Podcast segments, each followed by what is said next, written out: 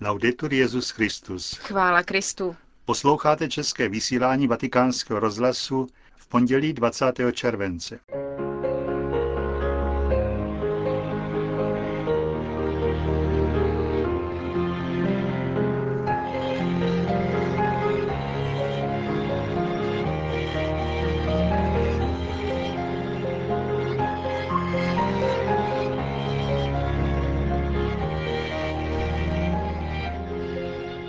Začal druhý týden dovolené Benedikta XVI. Před 40 lety přistál člověk poprvé na měsíci. Na otázku, od kdy existují ateisté, se snaží odpovědět kniha Manfreda Lice. To jsou naše dnešní témata. Hezký poslech vám přejí Markéta Šindelářová a Josef Koláček.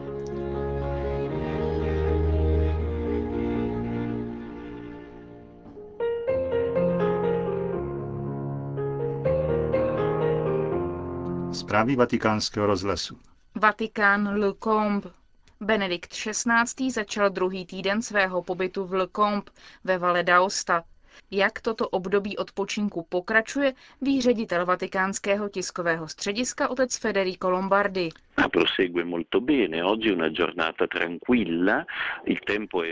Pokračuje velmi dobře. Dnešek je velmi klidný, počasí je pěkné a svatý otec tak měl při návratu vrtulníkem z Romano Canavese nádherný výhled na Alpy Val d'Aosta. Dnešní den je věnován odpočinku po včerejším, který byl na program velmi bohatý. Ten ale proběhl dobře a svatý otec byl doopravdy spokojený. Klidné mají být i další dny dovolené Benedikta XVI. Veřejný program je plánován až na pátek, kdy bude svatý otec předsedat v 17.30 nešporám v katedrále v Austě. Očekává se přítomnost asi 400 kněží diecéze Ivrea a zástupců farností. A v neděli se pak bude konat modlitba Anděl Páně blízko místa, kde je svatý otec ubytován.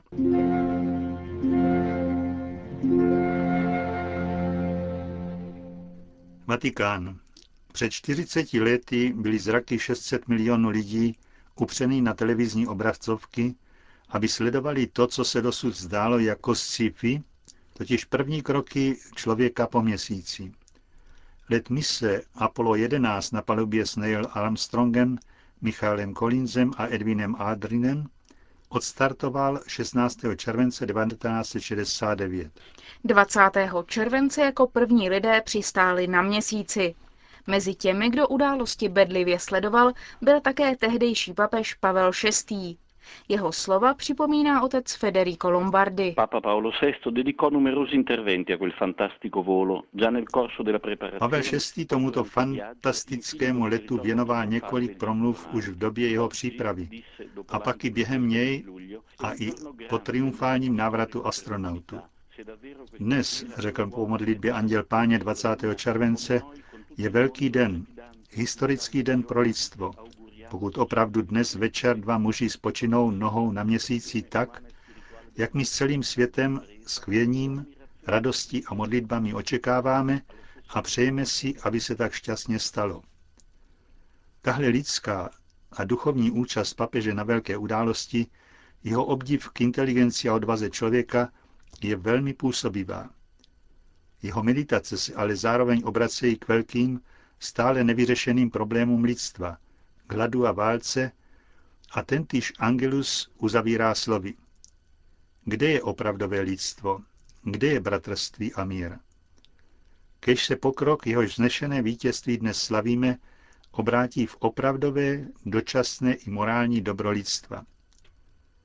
Pavel VI. krátce předtím zveřejnil encykliku Populorum Progressio, Objevuje se v ní velká naděje, že lidská inteligence a schopnost vědy a techniky budou vloženy do služby dobra.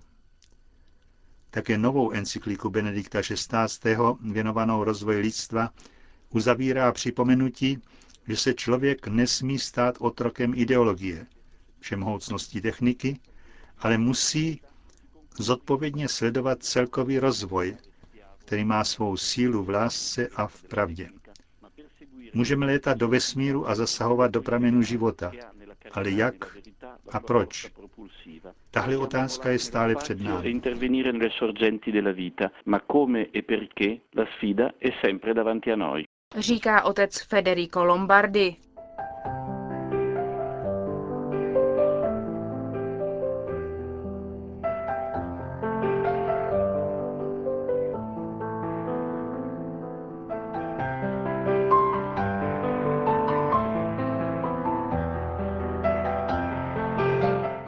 historie největšího.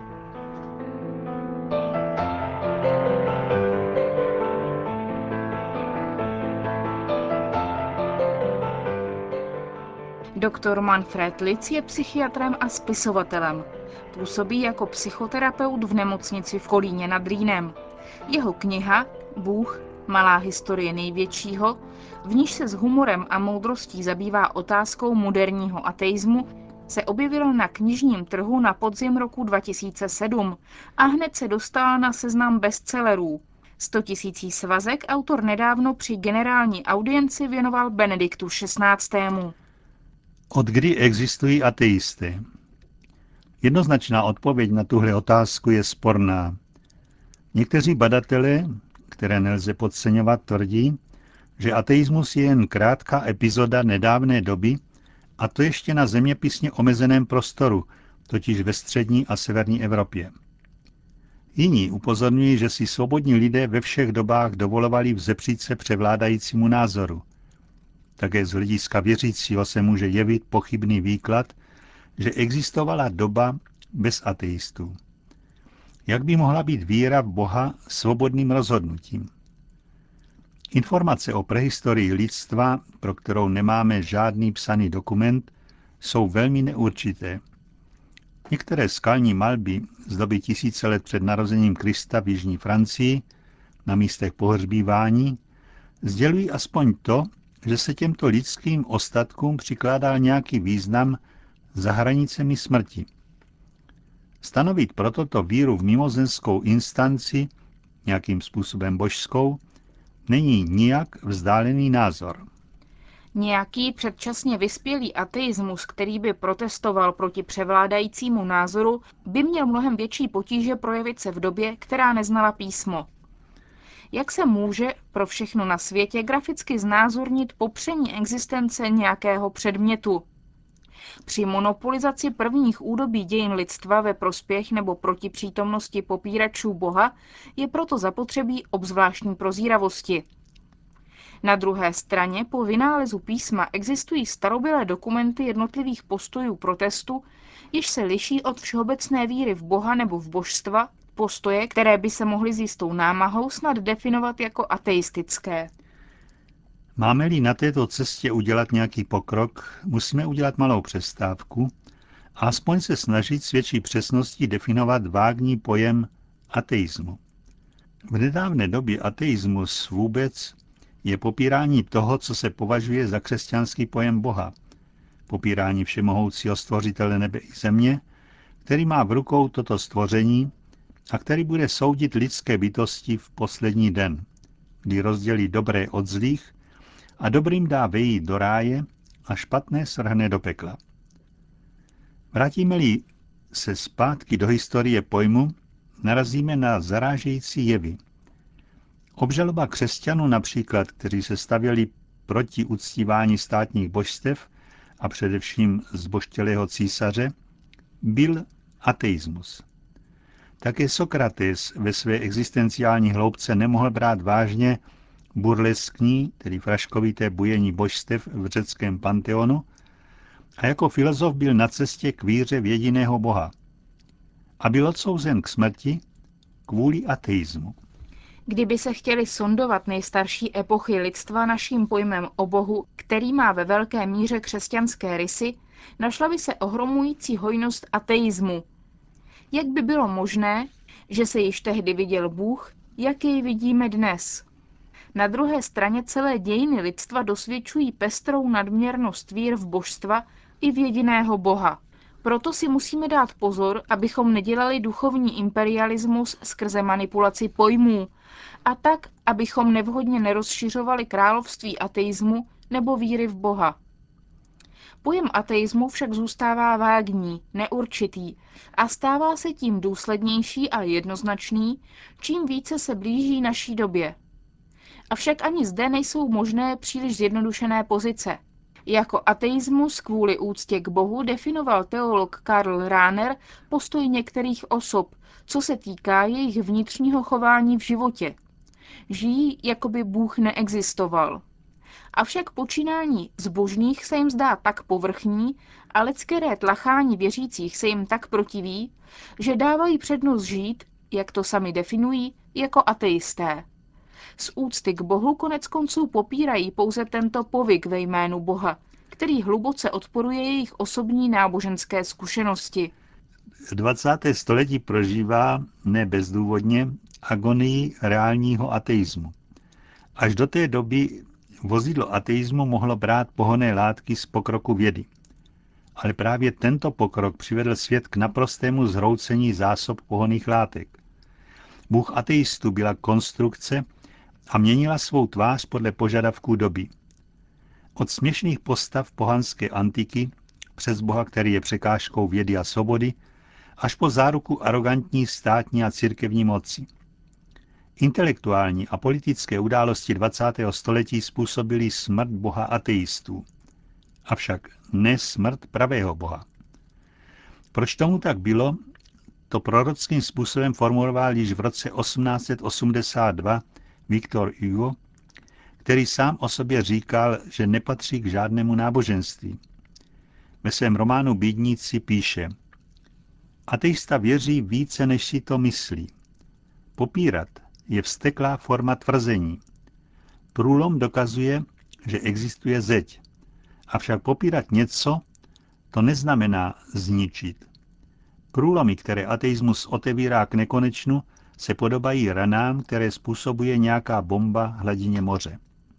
Všechno se zase uzavře a pokračuje. Ruský spisovatel Fyodor Dostojevský dokonce tvrdil, dokonalý ateista je už na vrcholu schodiště, na předposledním stupni, který vede k dokonalé víře. Gilbert Kate Chesterton si ve své ortodoxii neodpustil léčivé šlehnutí. Jestli existuje jedna jediná věta, která by měla být vytesána do mramuru, protože představuje klidnou a racionální sílu unikátní inteligence Tomáše Akvinského, pak je to ta, kterou vyřkl v ojedinělé apokalypse svého rozhořčení. Moje argumenty nejsou založeny na dokumentech víry, ale výlučně na předpokladech a soudech vaší vlastní filozofie. On totiž, přestože se rozčílil, rozuměl tomu, čemu tolik kazatelů nerozumí, ani v nejklidnějším rozpoložení. Není možné ateistovi vytýkat, že je ateistou. Není možné našknout ty, kteří popírají nesmrtelnost z hanebnosti, a není možné přinutit oponenta, aby uznal, že se mílí, na základě jiných zásad než jeho vlastních. Jestli vůbec máme polemizovat, pak se musíme laskavě a výlučně zabývat důvody a soudy odlišného představení, než jsou ty naše, nebo se zabývat docela něčím jiným.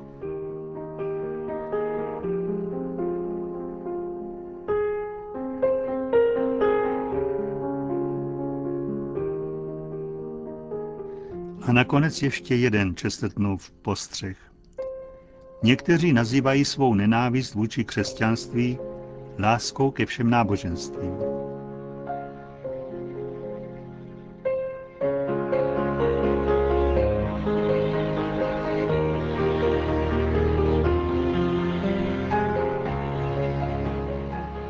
Končíme české vysílání vatikánského rozhlasu. Chvála Kristu. Laudetur Jezus Christus.